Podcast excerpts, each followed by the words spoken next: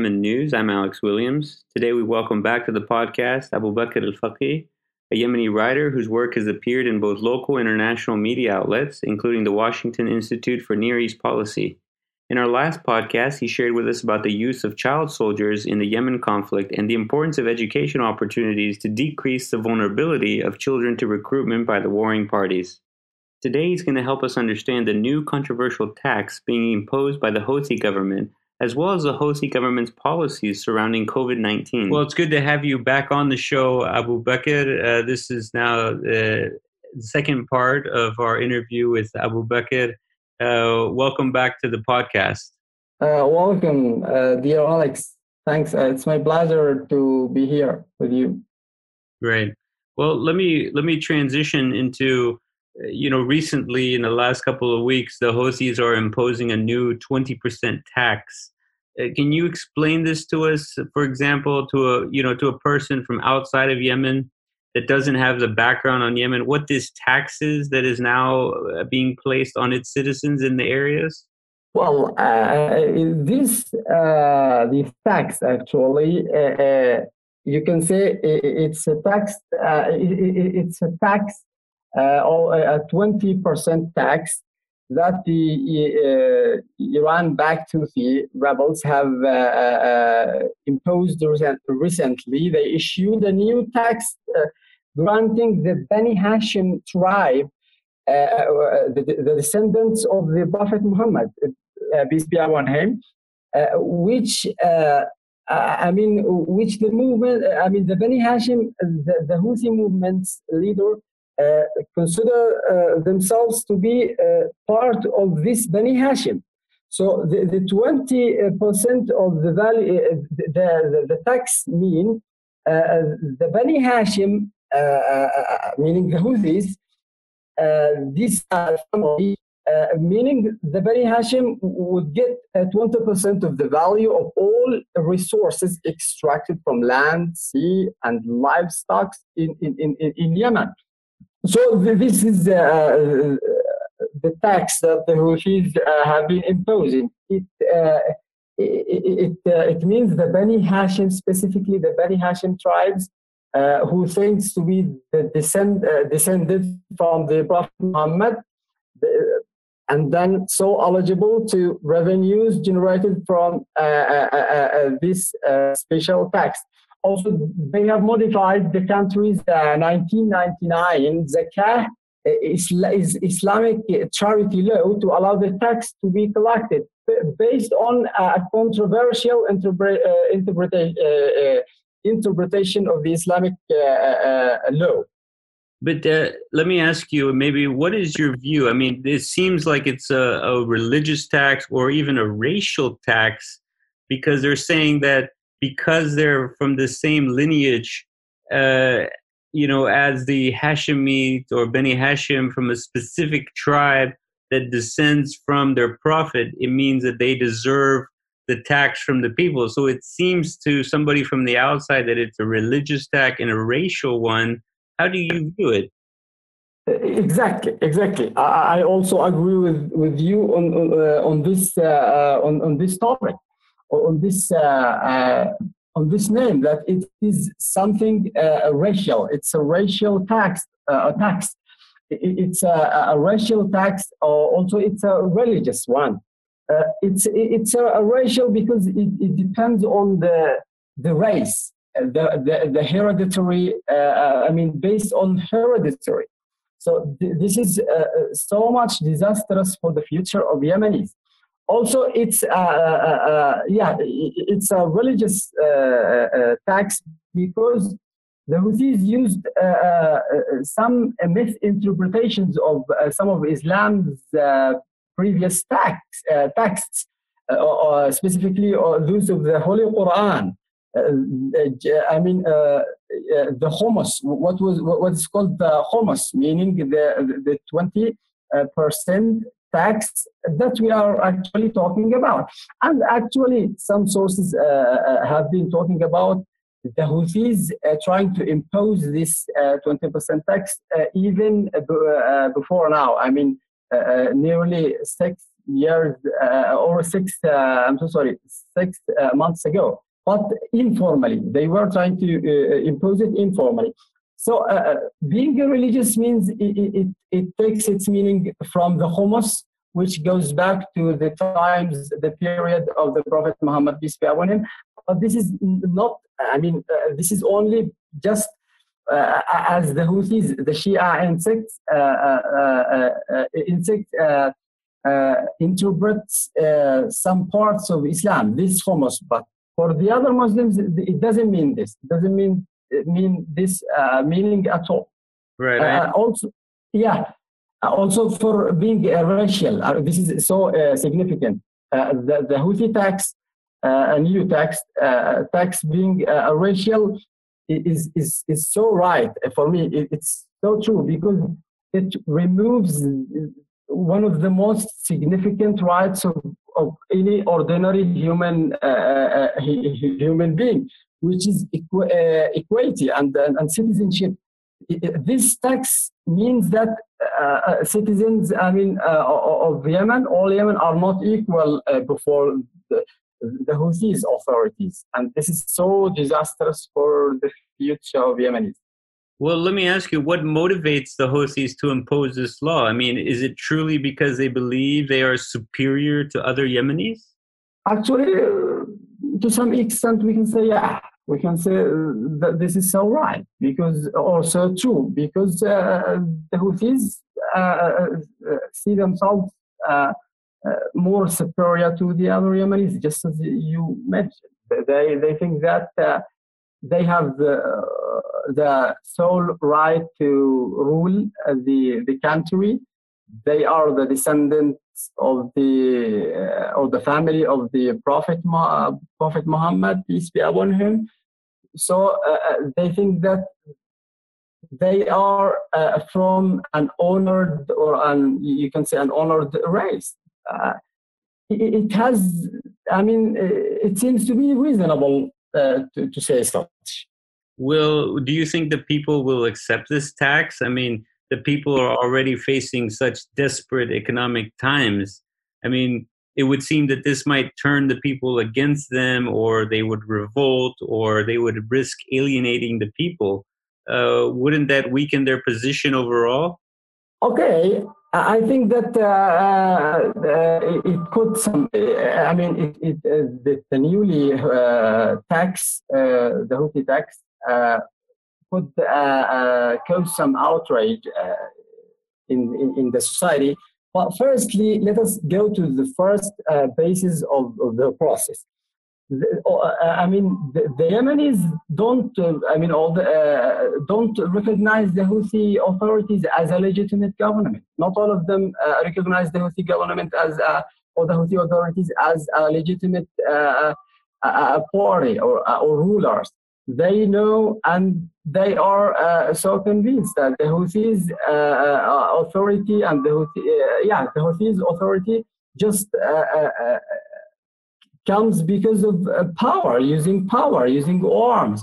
The Houthis are not elected uh, democratic uh, by the, I mean democratically or, or, or by uh, democratic means. So, uh, firstly, this law is, I mean, people don't see it as a legitimate law, as they don't actually see the Houthis a, a legitimate government you can say uh, not, all of them. Of course, the followers of the Houthis would see uh, uh would see the Houthis uh, uh, right and true to do whatever they they want. But I'm talking about the the whole Yemenis. Uh, we are talking about 30 and more than 30 million, 30 millions. So this is the case. They if they accepted if they accept, if people accept this tax, uh, this tax, they would accept it just under uh, the the, uh, the strength of arms, because they fear the Houthis, they fear uh, they're about to, uh, uh, I mean, to to to, uh, uh, to, harm them and to uh, you can say to suppress them. So right. this is the only reason. Right. I mean, but I mean, some would argue that even the Abdurabu government is not a real democratic process, you know, as he was the only one on the on the voting ballot and some are under their, you know, some are living in areas, you know, under control out of fear, you know, more than anything, you know. So you could say it for both sides of the war. Is that right?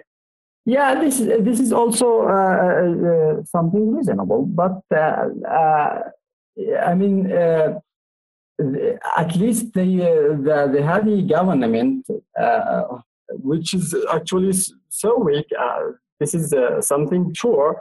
Well, it's at least a UN recognized government. While the Houthis have just come by arms, but they actually, I mean, they are the de facto rulers of uh, uh, uh, the majority of the of the north Yemen. So people would accept it. Well, I know it. They, they would accept it because of the force. They would accept as they accepted as they had to accept the Houthi rule.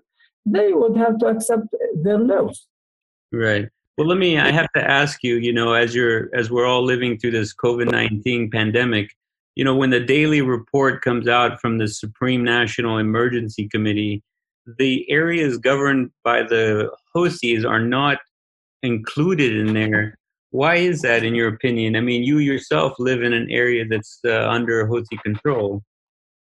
Uh, okay, uh, I think. I mean, the reason uh, it goes back to to actually what, some of the uh, most uh, Uh, well-known uh, media outlets internationally have uh, recently reported, uh, uh, specifically what the Associated Press agency has re- reported recently of the Houthi, the Houthis' attempt to to cover any, any any news of I mean to, not to cover to let us say to stop the issuing and reporting any news related to COVID nineteen. Uh, because uh, as a Yemeni young man, I saw so many cases of dying, so many cases. I mean, death is uh, increasing in Yemen these days. Uh, this is so clear.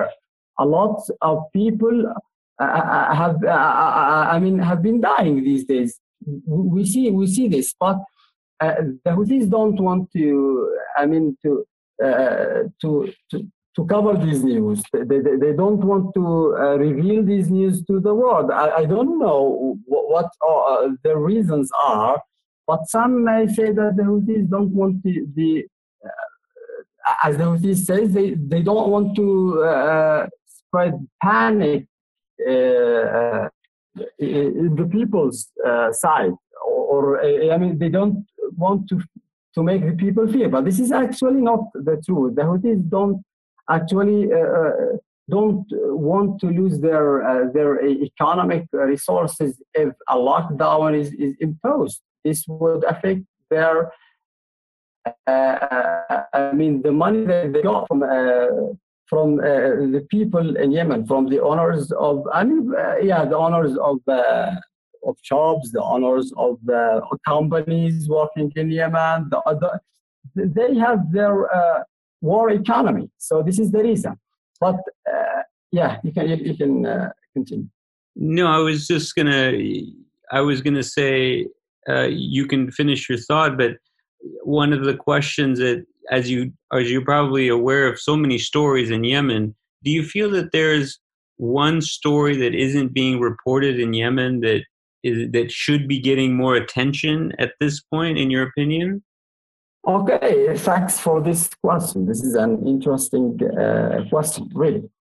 Uh, we are, uh, I mean, the most uh, issue, the most significant and dangerous issue has actually not been reported uh, or that has that uh, has yet to receive its appropriate reporting is the fact is what we are witnessing now is is what uh, I mean, the Houthis' uh, practices on on education and uh, on, on, on children. They are taking them to battles while they, they they shall be at school. They are actually uh, the Houthis are exploiting the international silence to impose their uh, own policies that actually have uh, I mean, a long-term disastrous effects on Yemenis themselves.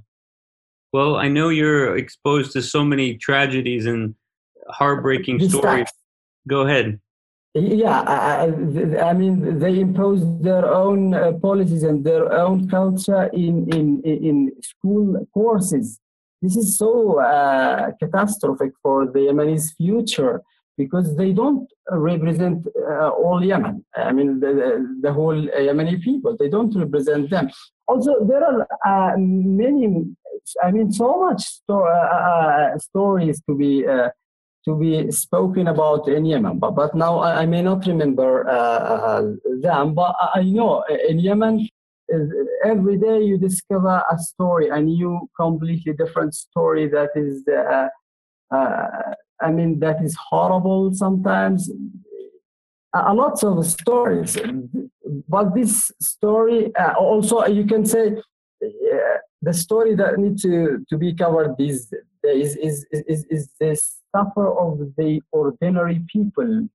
I mean, if you go on streets, you would the ordinary peoples who are not, uh, I mean, who don't have a, a public uh, job or uh, yeah, a public post or anything they, they don't have work they don't dream of a car. They don't dream of uh, of something luxurious. They just dream of, of bread. They just dream of of of of, of feeding their family.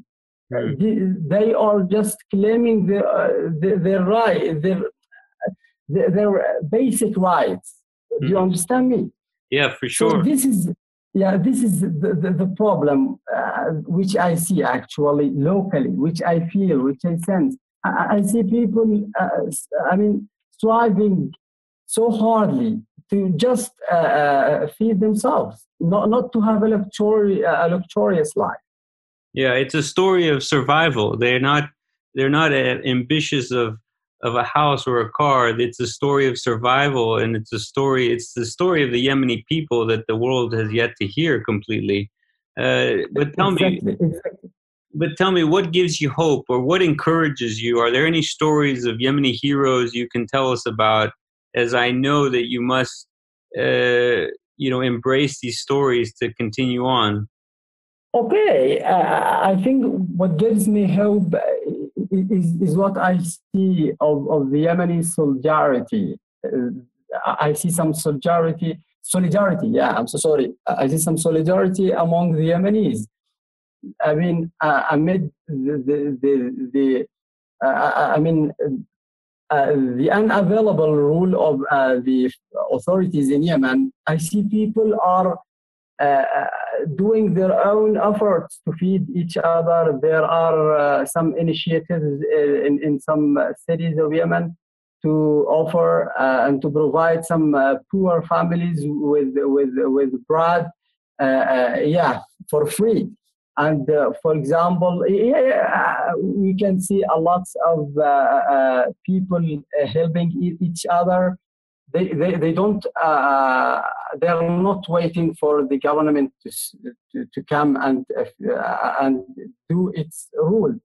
They are taking the initiative uh, themselves. So this is what encouraged me. Also what uh, gives me hope is actually uh, what I see. I mean, the, world is actually of what I see of the world uh, actually looking at Yemen what gives me hope is actually uh, those initiatives that uh, uh, can that gives gives us the, the, the chance to express our voices. One of which is actually your podcast. This is uh, an interesting uh, initiative and, and project. I, I, I, actually I see it I mean, highly uh, appreciable. Thank you. Thank you so much for what you do. This is an amazing job. This uh, gives us the, the, the, the, space to express our fears, our hopes, uh, and, uh, and to tell the world, the, the English speaking world, what we are suffering and what we need and, and our daily life.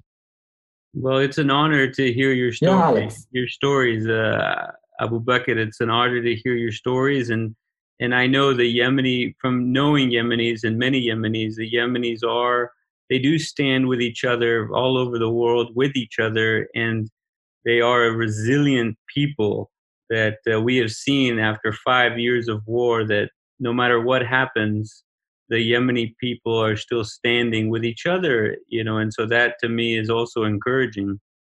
Exactly, exactly. Well, Abu Bakr, it was uh, great speaking to you today.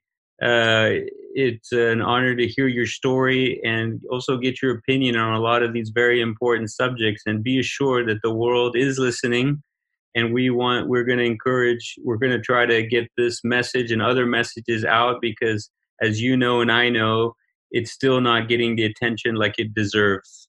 Thank you, thank you so much. Thanks uh, for what you do. Thanks, Alex. Today we've heard more from Abu Bakr about the suffering of ordinary Yemeni people in both the north and the south who are living under governments without democratic legitimacy. He told us that the Houthis in the north believe they have the divine right to rule and rule by force. They aren't even aiming to establish the right of equality under the law for the people they rule. Meanwhile, the Saudi backed government in the south derives its legitimacy from international recognition rather than the recognition and will of the Yemeni people. In this context, in the absence of government of the people, by the people, and for the people, Abu Bakr tells us how the solidarity of the Yemeni people has given him hope. Instead of waiting for the government to do its role, he sees the Yemeni people taking their own initiative to take care of each other and to take the responsibility for the welfare of the communities they live in. It's these kind of initiatives that we want to try to continue putting the spotlight on through the podcast and giving Yemenis a space to express themselves to the English speaking world. You heard Abu Bakr state how important this is, so I want to encourage you all to continue sharing the voices you've heard here on the podcast. The world's largest humanitarian crisis continues to grow unabated in Yemen, and Abu Bakr told us how the warring parties are able to exploit the international silence around so many of these issues to advance their agendas and prolong the war. If we want to be allies of the Yemeni people, we cannot allow the world to continue ignoring this crisis. The international influence on this man made crisis can't be denied. It's time for solving the crisis to become a priority on the agenda of the world that has helped to create and sustain it. Thank you for listening today. I'm Alex Williams, and this is Yemen News.